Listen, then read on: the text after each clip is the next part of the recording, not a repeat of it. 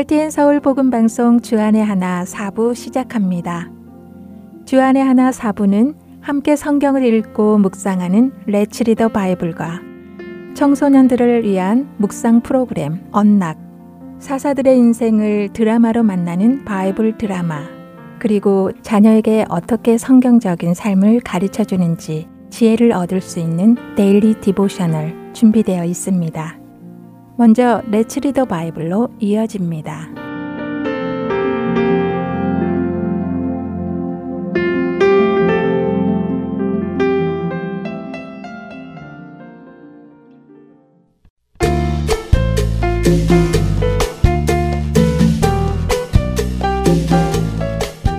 애청자 여러분 안녕하세요.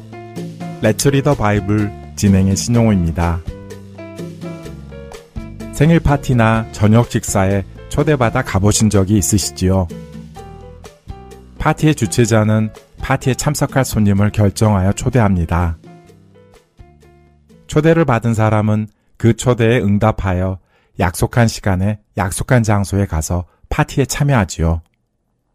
그런데 그렇게 초대를 받아 파티에 갔는데 파티에 참여하는 것이 아니라 혼자 전화기만 들여다보고 있거나 그곳에서 자신의 숙제를 하거나 다른 친구에게 전화하여 대화만 한다면 그것은 파티에 초대받은 사람으로서 올바른 모습은 아닐 것입니다.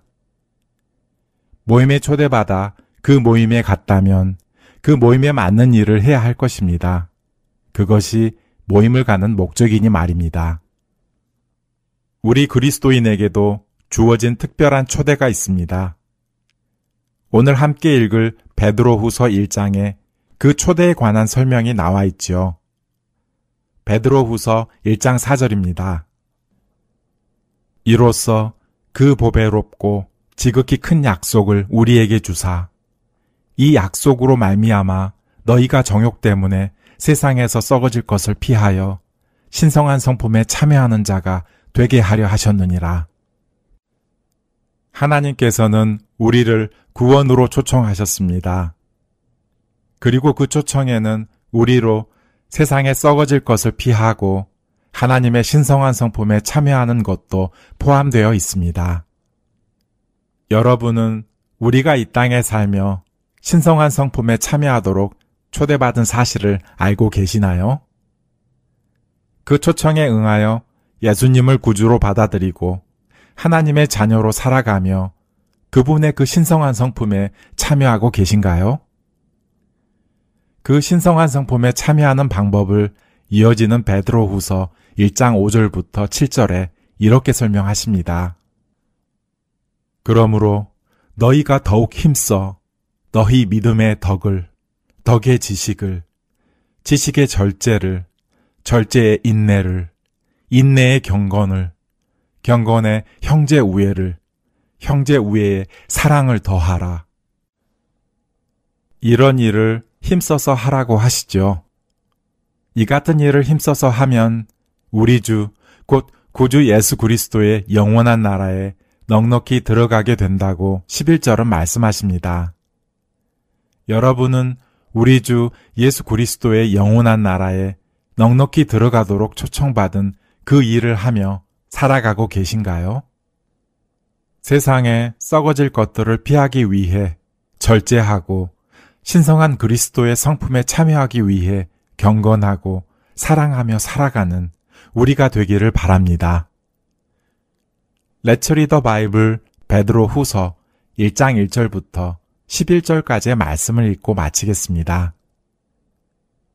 예수 그리스도의 종이며 사도인 시몬 베드로는 우리 하나님과 구주 예수 그리스도의 의를 힘입어 동일하게 보배로운 믿음을 우리와 함께 받은 자들에게 편지하노니 하나님과 우리 주 예수를 알므로 은혜와 평강이 너희에게 더욱 많을지어다. 그의 신기한 능력으로 생명과 경건에 속한 모든 것을 우리에게 주셨으니 이는 자기의 영광과 덕으로서 우리를 부르신 이를 알므로 말미암음이라. 이로써 그 보배롭고 지극히 큰 약속을 우리에게 주사 이 약속으로 말미암아 너희가 정욕 때문에 세상에서 썩어질 것을 피하여 신성한 성품에 참여하는 자가 되게 하려 하셨느니라. 그러므로 너희가 더욱 힘써 너희 믿음의 덕을, 덕의 지식을, 지식의 절제를, 절제의 인내를, 인내의 경건을, 경건의 형제 우애를, 형제 우애의 사랑을 더하라. 이런 것이 너희에게 있어 흡족한즉 너희로 우리 주 예수 그리스도를 알기에 게으르지 않고 열매 없는 자가 되지 않게 하려니와 이런 것이 없는 자는 맹인이라 멀리 보지 못하고 그의 옛 죄가 깨끗하게 된 것을 잊었느니라. 그러므로 형제들아 더욱 힘써 너희 부르심과 택하심을 굳게 하라. 너희가 이것을 행한즉 언제든지 실족하지 아니하리라. 이같이 하면 우리 주 곧 구주 예수 그리스도의 영원한 나라에 들어감을 넉넉히 너희에게 주시리라. 레츠 리더 바이블 베드로 후서 1장 1절부터 11절까지의 말씀을 읽었습니다. 안녕히 계세요.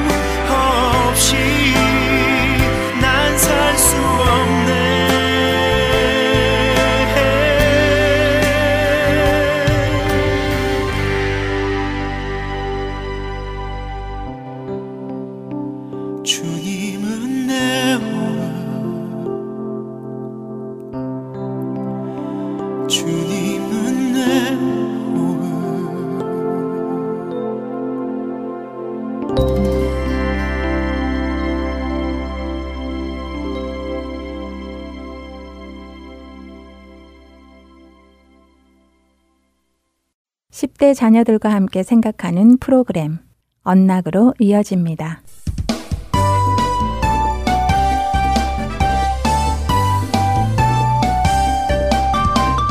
예청자 여러분 안녕하세요. 언락 진행의 임태리입니다.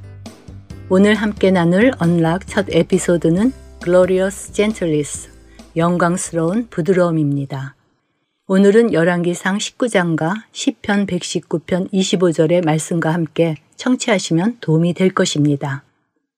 하나님의 극률과 온유하심의 근거에서 하나님의 능력과 영광을 보기 원한다면 열왕기상 17장에서 19장을 읽어보세요. 엘리야는 이 장에서 하나님의 성품의 전 영역을 경험했습니다. 엘리야는 이스라엘이 거짓 신 바알을 찬양하고 있을 때의 이스라엘의 선지자였습니다. 열왕기상 18장에서 엘리야 선지자는 바알의 선지자들과 함께 누가 참된 신인지를 증명하는 대결을 벌입니다. 바알의 선지자 450명은 재단 위에 재물을 놓고 바알에게 불을 보내어 재물을 태워달라고 했습니다. 그들이 몇 시간 동안이나 춤을 추고 바알에게 소리쳤지만 아무 일도 일어나지 않았지요.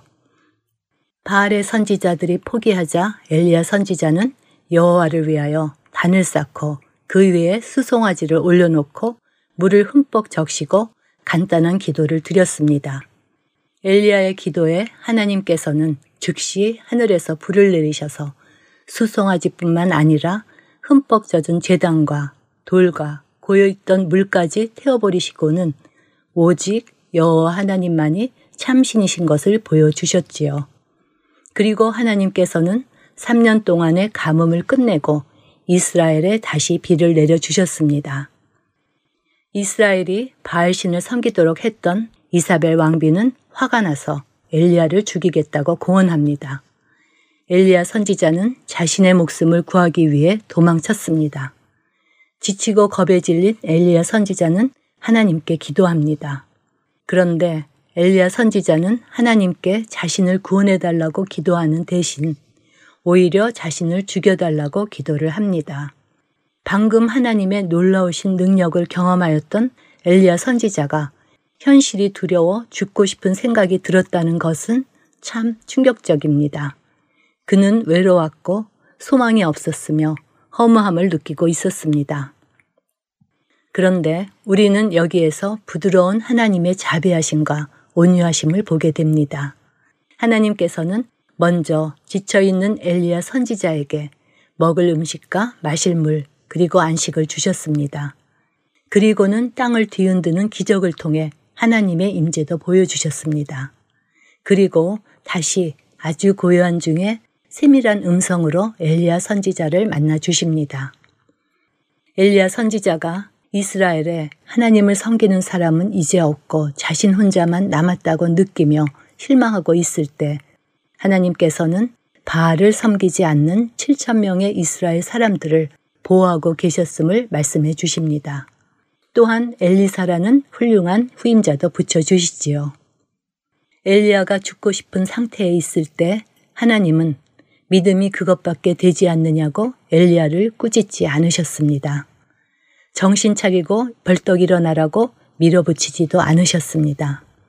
그 대신 하나님은 엘리야의 필요를 채워주시며 하나님의 부드러운 임재를 경험하게 하시고 동역자들을 붙여주셨습니다.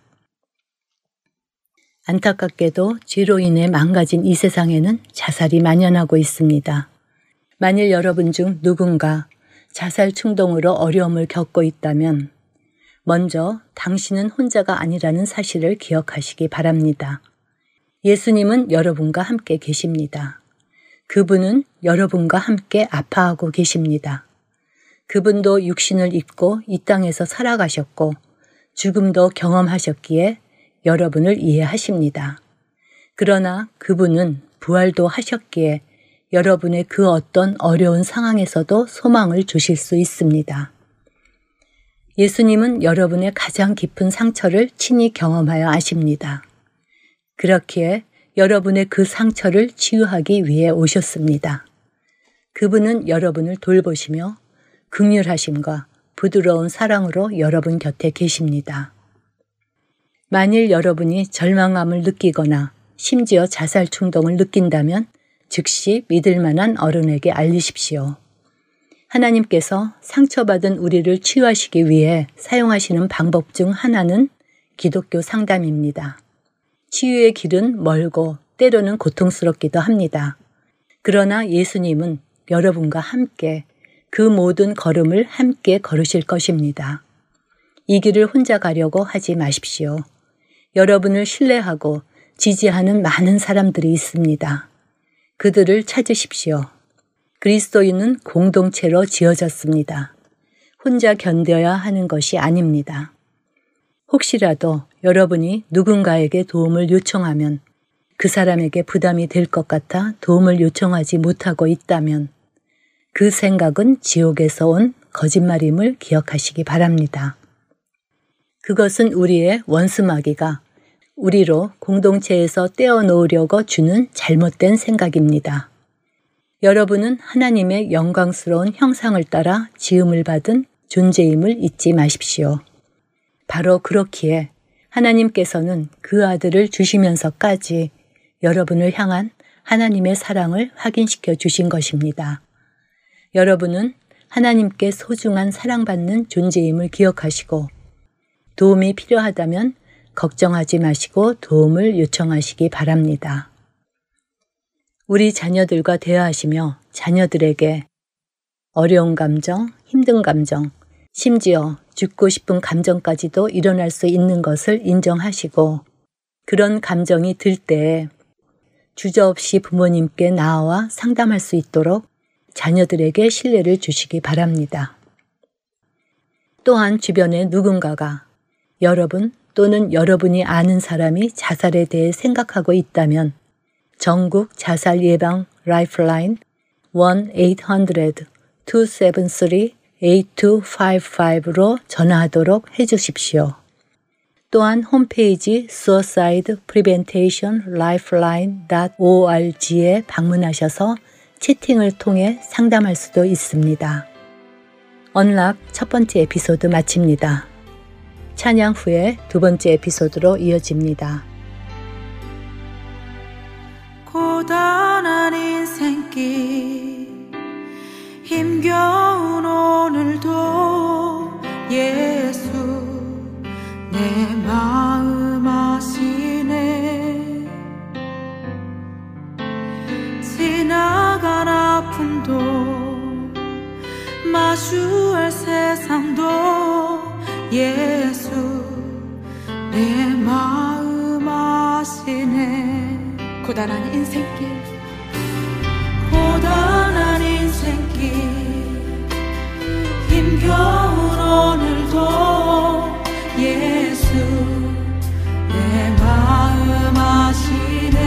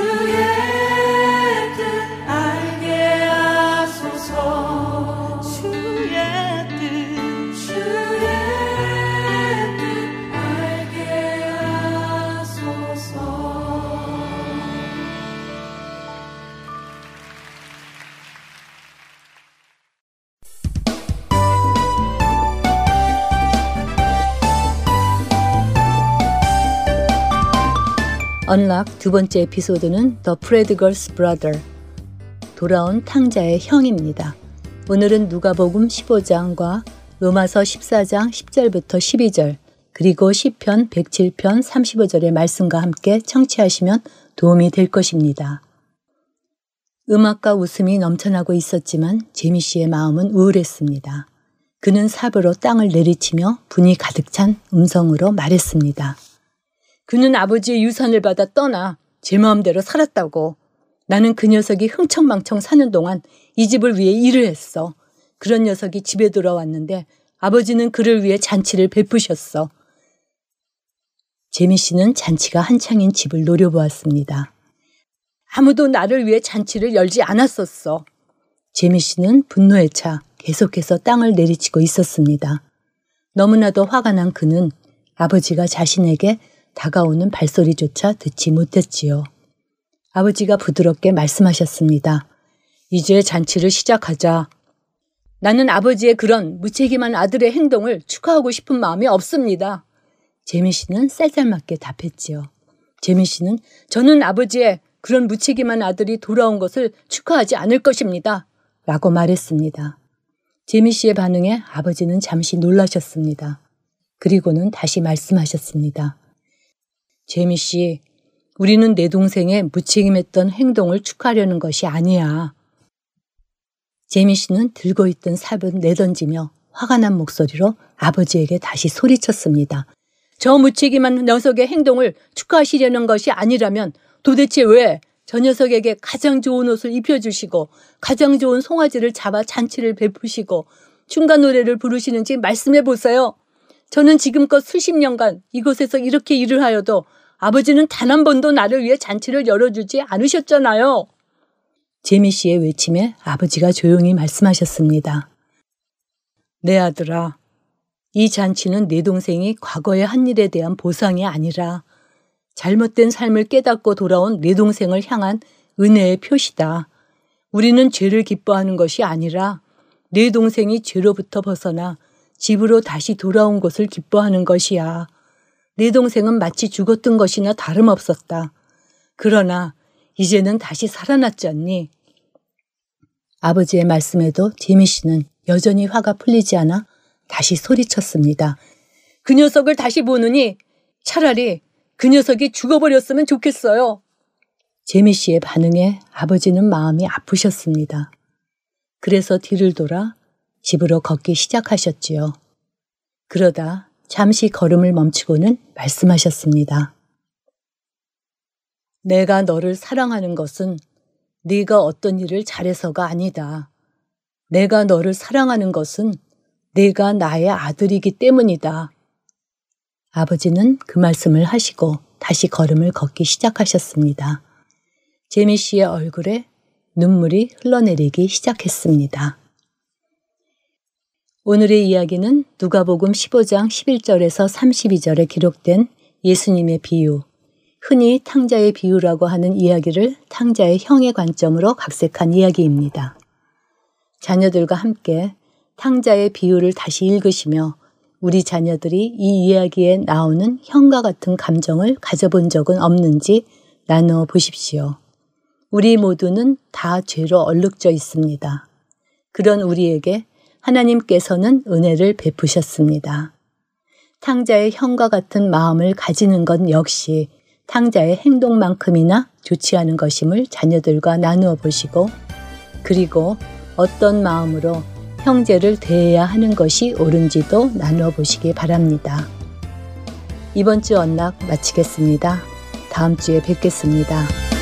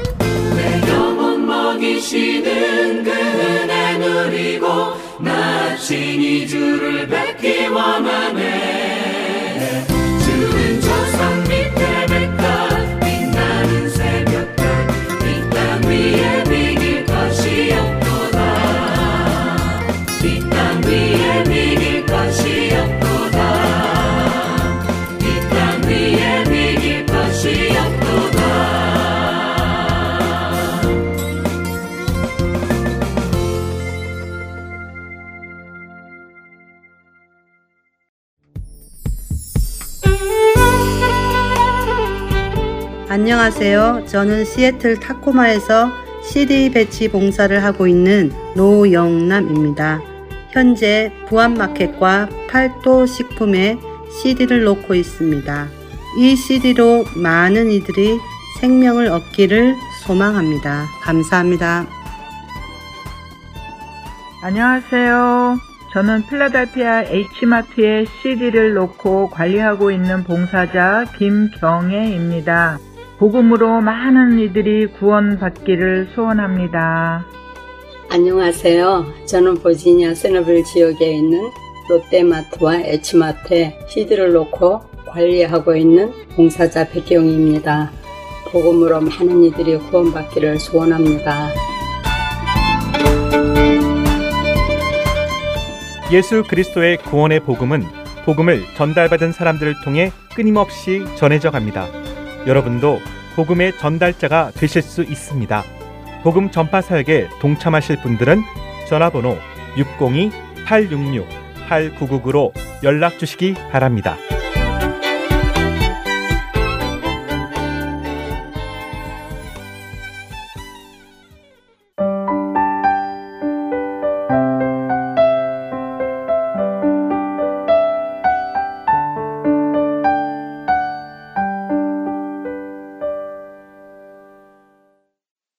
바이블 드라마로 이어집니다.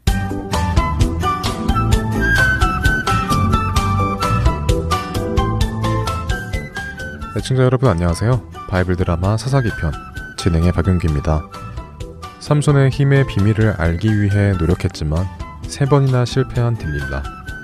들릴라는 너무 화가 나서 포기하고 싶었지만 자신에게 주어질 은 5,500세겔을 향한 욕심을 버리지 못했습니다. 그래서 딜릴라는 화를 꾹 참고는 삼손에게 아양을 떨며 삼손을 다시 자신의 집으로 데리고 갔습니다. 그리고 삼손 앞에서 울며 애원했습니다. 삼손, 난 당신이 날 사랑한다는 말을 믿고 싶어요. 그런데 당신이 나에게 숨기는 것이 있다면 전 당신을 사랑한다는 말을 믿을 수가 없어요. 날 사랑한다면 아무것도 숨기지 않아야 하는 것 아닌가요? 들릴라가 화를 내지 않고 울기 시작하자 삼손의 마음이 힘들어지기 시작했습니다. 아, 이걸 어쩐다. 틀릴라의 말이 틀린 말이 아니기는 하지.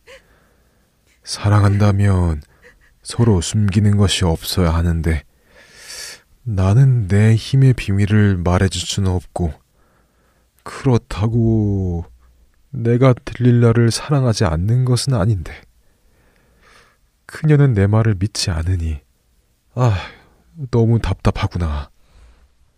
삼손의 마음은 아팠지만 그렇다고 쉽게 자신의 힘의 비밀을 알려줄 수는 없었습니다.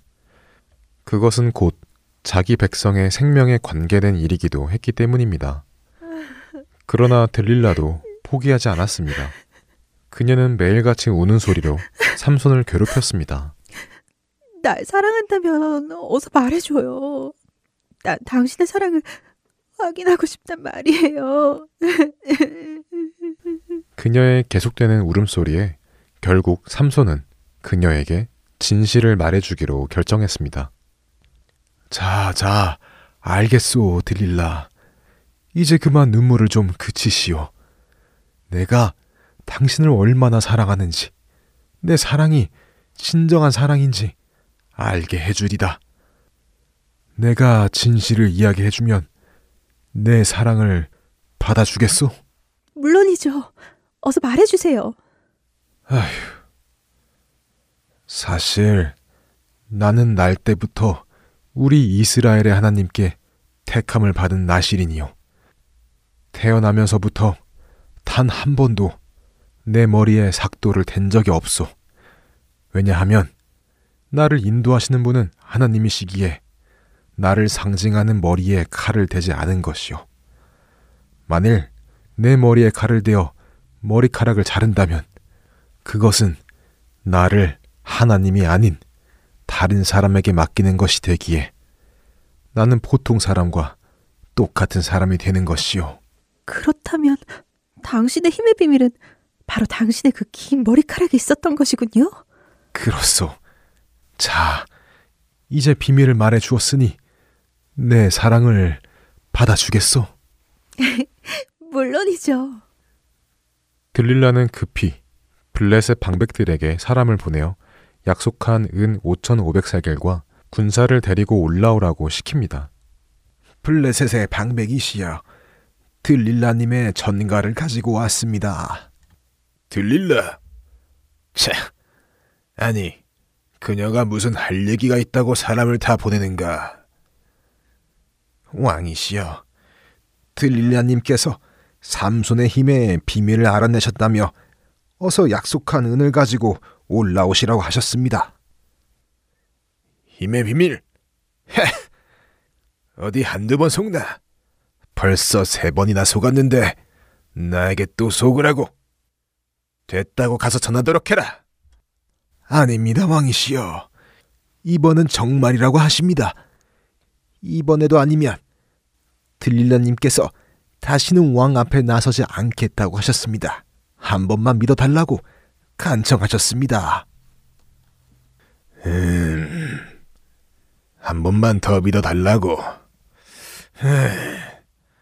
그래, 삼손을 잡기 위해서라면 내 한번 다시 믿어보지. 여봐라, 다른 방백들에게 알려서 은을 모아오도록 해라. 그리고 군인들과 함께 들릴라 집으로 보내도록 해라. 네. 이렇게 하여 블레셋 다섯 방백은 각각 은 1100개씩을 내어 5500개를 모았고 특별한 군인들에게 그 돈을 주고 들릴라의 집으로 가도록 했습니다. 과연 삼손에게는 무슨 일이 일어날까요? 바이블 드라마 사사기 편 다음 시간에 뵙겠습니다. 안녕히 계세요.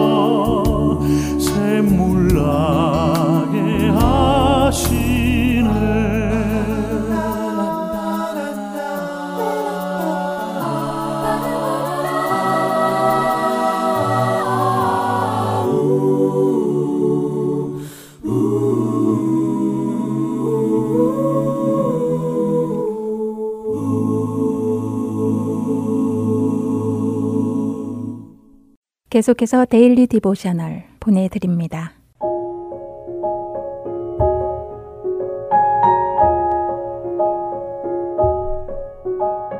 애청자 여러분 안녕하세요. daily devotional 진행의 최소영입니다. 우리 자녀들은 하나님의 말씀이 우리 길의 빛 되심을 믿고 있나요? 매일의 삶 가운데 그 빛을 사용하고 있는지요? 오늘은 이것에 대해 나누어 보고 함께 말씀을 묵상하는 시간 되시길 바랍니다. 오늘 데일리 디보셔널의 제목은 Use the Light, 빛을 사용하라 입니다. 제레미와 사촌 에릭은 모닥불 옆에 느긋하게 누워 있습니다. 제레미는 평소 생선을 좋아하지는 않지만 오늘 잡은 물고기는 정말 맛있었다고 말하였지요. 제레미의 말에 삼촌은 가장 맛있는 생선은 직접 잡아서 먹는 생선이라고 말씀하시며 육의 양식을 먹었으니 이제 영의 양식을 먹자고 말씀하십니다. 삼촌과 에릭은 온 가족이 늘 저녁 식사 후 말씀 몇 구절을 읽는다고 하셨지요.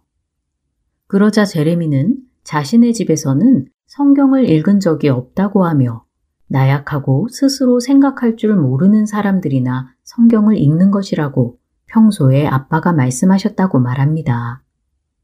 이 말을 한 후 제레미는 삼촌을 미안한 듯 바라보며 하지만 삼촌이 약한 사람이 아니라는 것을 잘 알고 있다고 말하였지요.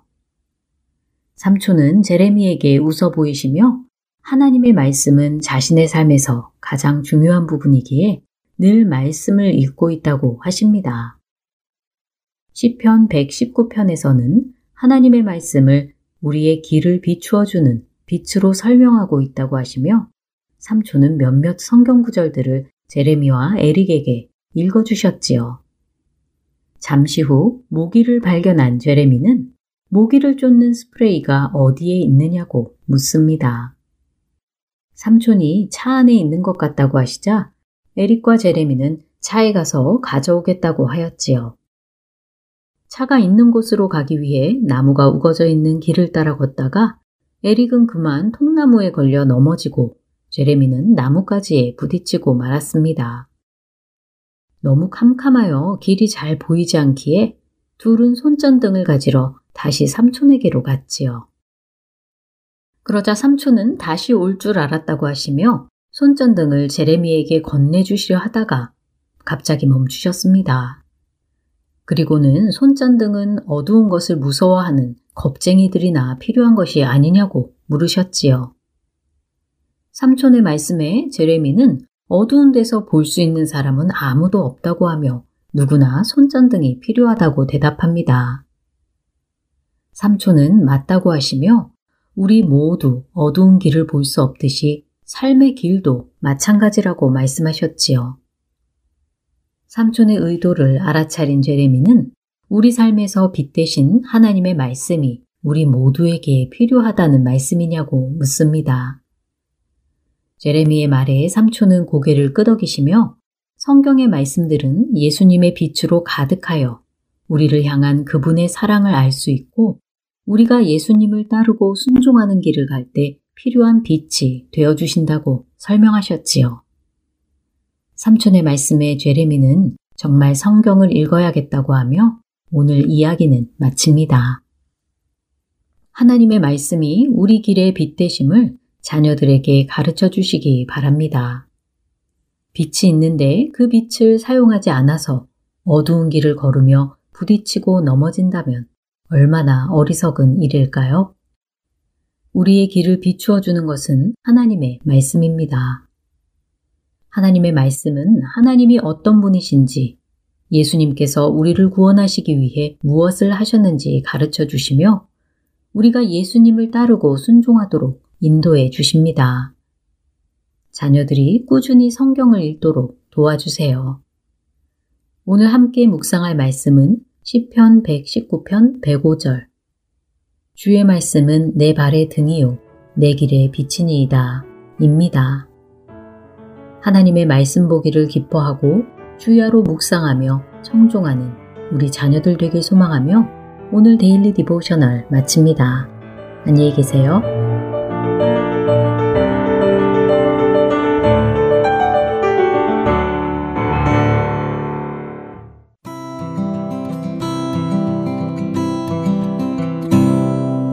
주의 말씀은 길에 빛이시라. 주의 말씀은 내 발의 등이요 내 길에 빛이시라. 이 젊은 자의 몸을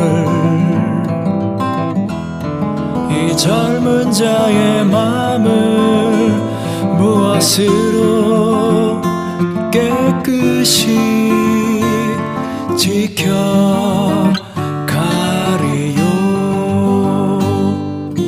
주의 말씀은 내 발의 등이요. 내 길에 빛이시라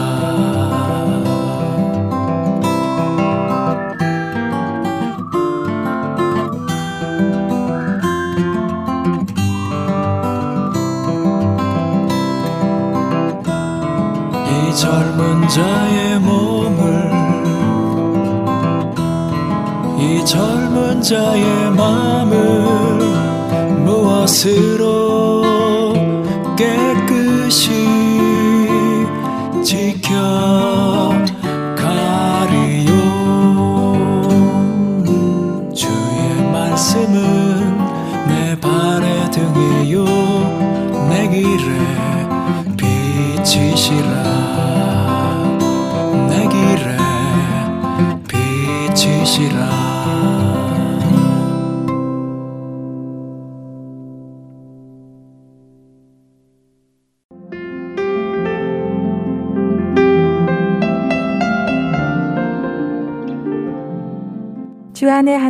사부 준비된 모든 순서는 여기까지입니다. 청취해주신 여러분들께 감사드립니다. 다음 주에 다시 찾아뵙겠습니다. 안녕히 계세요.